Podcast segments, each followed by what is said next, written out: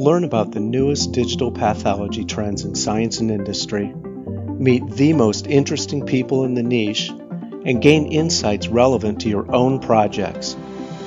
Here is where pathology meets computer science.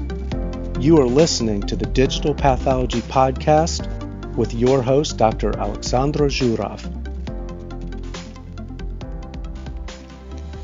Hi everyone. Today's episode is sponsored by Visiopharm, Denmark based leader in artificial intelligence driven image analysis, tissue mining, and precision pathology. And my guest today is Jeppe Thagaard. He is Visiopharm's team lead for computer vision and artificial intelligence.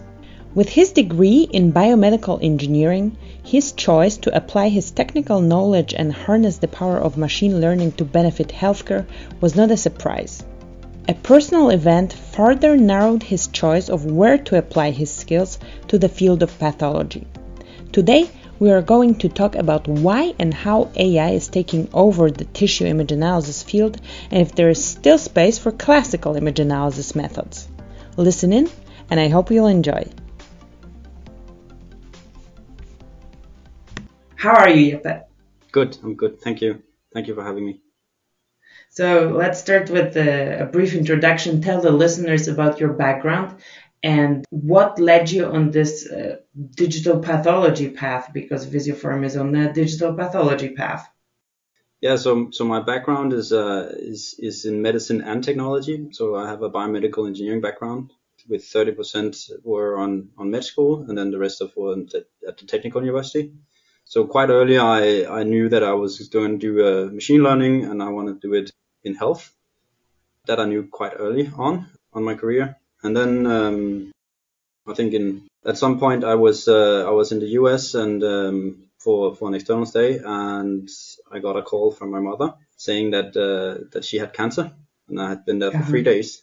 And of course, as as an engineer, you start start looking into uh, to to what kind of information she had and all that and that that led me into kind of the pathology report and i thought there was a lot of quantitative information there and then that combination together with with my connection with the, the founders of Visiopharm, uh, Michael Grunkin and Johan Doré, uh, led me on the path of digital pathology.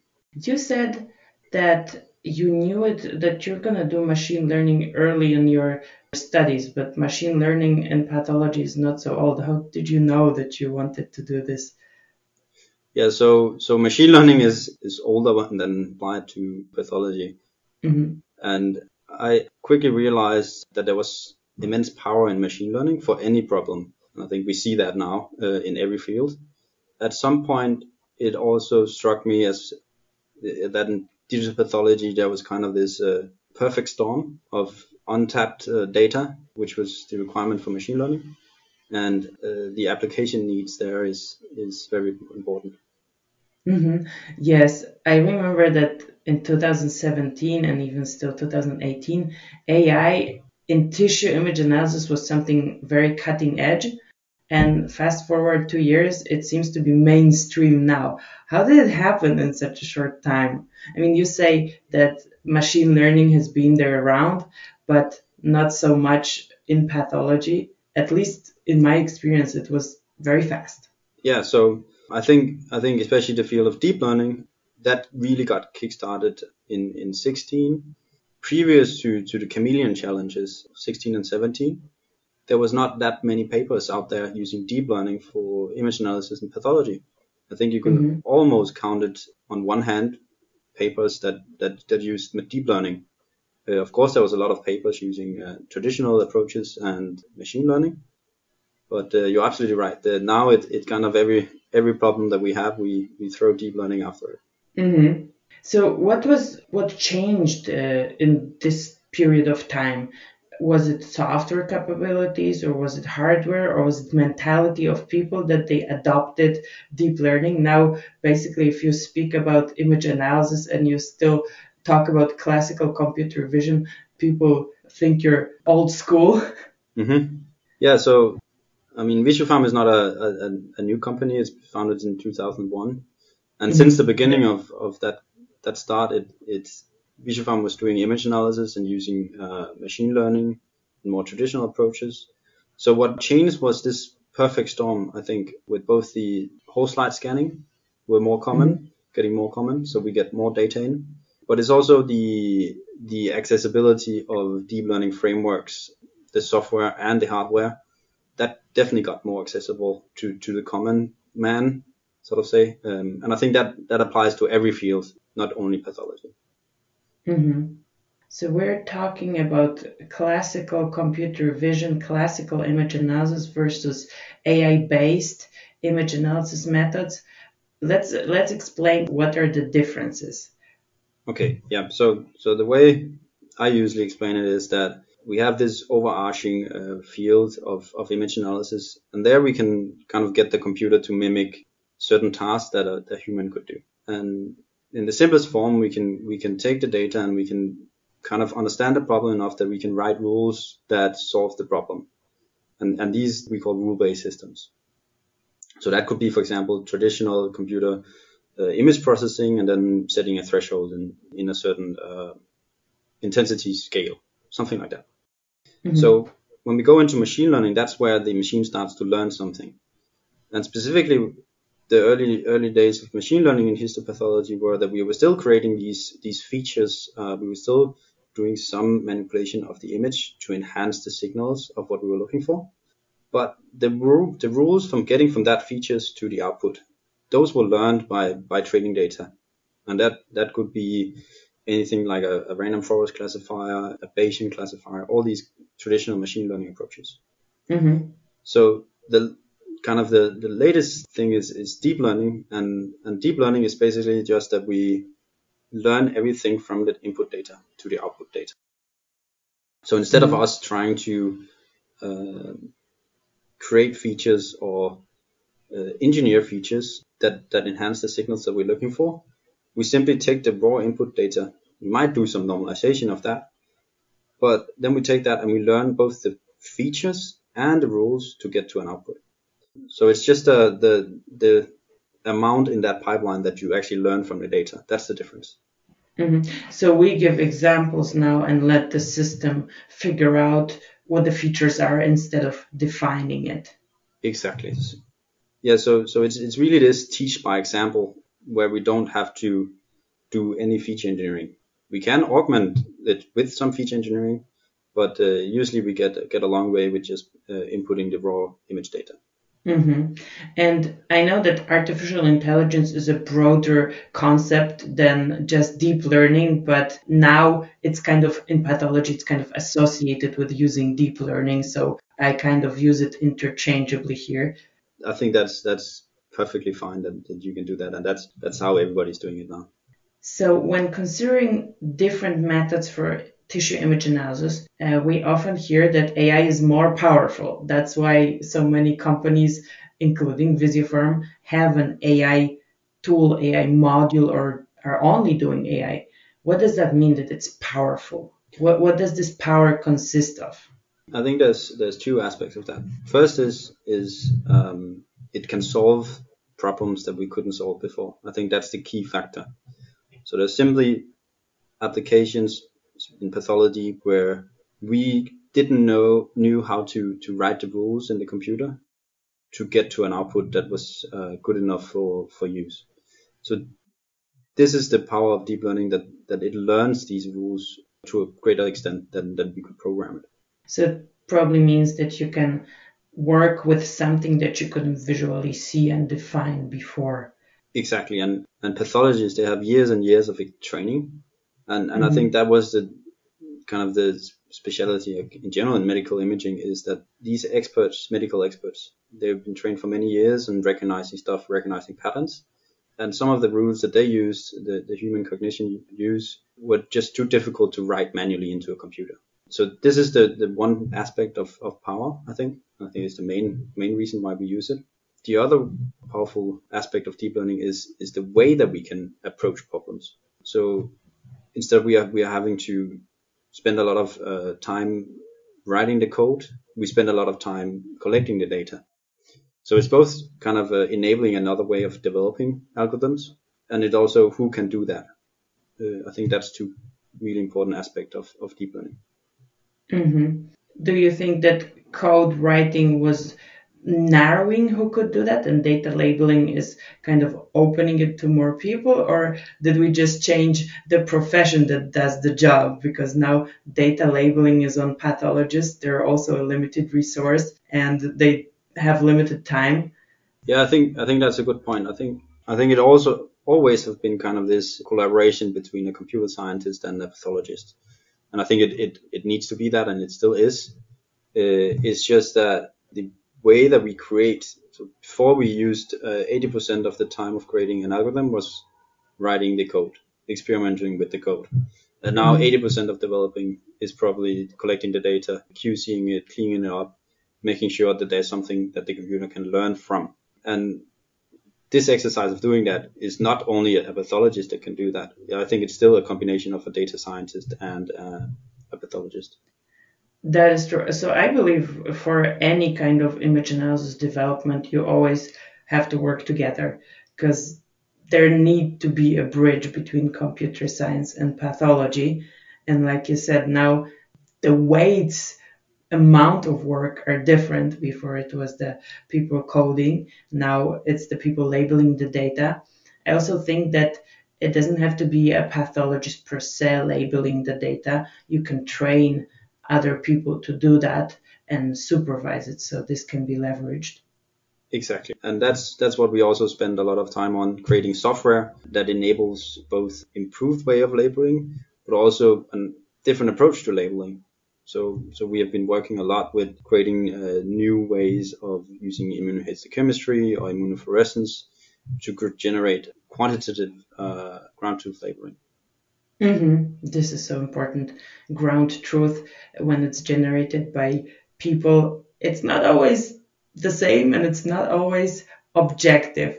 And if you have different ways of labeling that are more objective, that definitely improves the data you're working with. So, how does AI help the users of image analysis software? How does AI help the users of Visiopharm in your case? So, I think it's it's a little bit back to to the previous topic as well. We have made the platform so it's it's flexible to do whatever you want to do, but we have also enabled more users to have access to more powerful computational models, and that is that maybe we we can get to a really really fast point with with traditional image analysis, but there you had to kind of know something about image analysis, image processing, and that kept kind of a cap on who can do that, who was trained to do that. So with deep learning, we can get to a better results even faster by just kind of sh- showing it examples. And this is exactly what broadens the user base, right? Because then mm-hmm. people not necessarily trained in, in the basics of, of machine learning or image processing, they could get started with, with using deep learning for their problems. And I think that's a major breakthrough in, in the accessibility of this technology. So how I see it is that, that you can quickly get started with something with kind of minimal effort. And then what we have also done is, is try to make it a platform. So if you want to kind of grow your skills, you can do that in the platform as well. So if you want to use kind of you start uh, on a basic level, you, you start using deep learning, then you learn more of how it works, you learn more of the concept, and there you get kind of can get more access to the underlying parameters of a neural net. And how we did it is that, of course, there's a lot of open source material on how to l- learn to use deep learning, but we also have our training academy that goes hand in hand, growing people into being deep learning uh, experts in, in pathology, actually. So, can anyone do AI? What are the entry requirements? You said that before it was somebody who already had knowledge of image analysis to use the software. Now it can be anyone. Really anyone? I think the entry level is everyone, yeah. I think if you know what to look for and, and how what questions you need to ask and and you you can label stuff, you can actually uh, get 80 or 90% of the way. So labeling stuff, we talk about annotations, right? Mm-hmm. Yeah. And for for different classes that we want to detect and this is now enabled in the software in this AI module. Yes. Mm-hmm. So, what was Visiopharm's journey to incorporating AI into the the offering? Yeah, so so it it happens at one point where we I've been working with deep learning kind of on a research field outside the platform. But we saw the potential of what it could do if we needed to scale this up to more users. And also internally, so I could tell that, that my table uh, was very full with requests on new algorithms. So we said, mm-hmm. all right, if we need to make all these algorithms, we need to have more people doing it. And one way of doing that is making it easier to use. And that kind of kickstarted the platform development on, on the deep learning module. And what we then decided was not to create something separate from the existing platform. From, as I said, Visiopharm has been a company for, for 20 years, been doing digital pathology for 20 years. So we had a lot of experience with how to handle images, how to pre-process images, how to do post-processing as well. So in, we kind of said, all right, where does deep learning fit into this uh, framework? So we incorporated it into the stomach of the entire platform. So you still have access to all the things that you actually need to get to an algorithm. And then you have this powerful tool in there that, that is deep learning. So the modules that are classical image analysis based are staying and this is made into an ecosystem that can play together if i understand correctly. Exactly exactly. So so you can kind of uh, more maybe for for advanced users can combine it with traditional approaches. But any digital pathology problem that we need to create an algorithm for actually goes kind of a, a fixed set of phases. So we need to of course extract the, the image from the whole slide. We need to read the whole slide first. That's a, also a major aspect of digital pathology. Mm-hmm. We need to pre-process it in some way so we can put it into a, a classifier, a, a, a neural network. But the neural network also gives us an output, and that output we can handle in multiple ways. So we call that post-processing, where you infer a lot of kind of object logic to to your algorithm, and then you have kind of in the end, you need to take those results and then quantify something. So that's getting density measures, getting cell counts, getting area based measurement, all these kind of stuff that you want to do, spatial analysis. You still have to do in, in kind of combination with deep learning. So to sum that up, kind of deep learning fits in where we see that it's most, most powerful and it solves kind of what it's best to do. Mm-hmm. So from what I hear, it definitely combines with all the other classical computer vision methods. You can use it to also derive features to later use just the classical computer vision methods. It's interesting because sometimes when you read about it, when you listen about AI, you think it's a standalone thing that you either do classical or you do AI. And here it's definitely a combination. Yeah. So so that's also why we we kept the traditional approaches in there is is that not every problem requires deep learning. So if you have something that's very simple, you should also pick the simplest model for that. And and our platform kind of supports that way of working. So we think that it's also always the the problem that should pick the method and not the method that should pick the problem. So you mentioned Camelyon Challenge. Did Visiopharm's team take part in the challenge?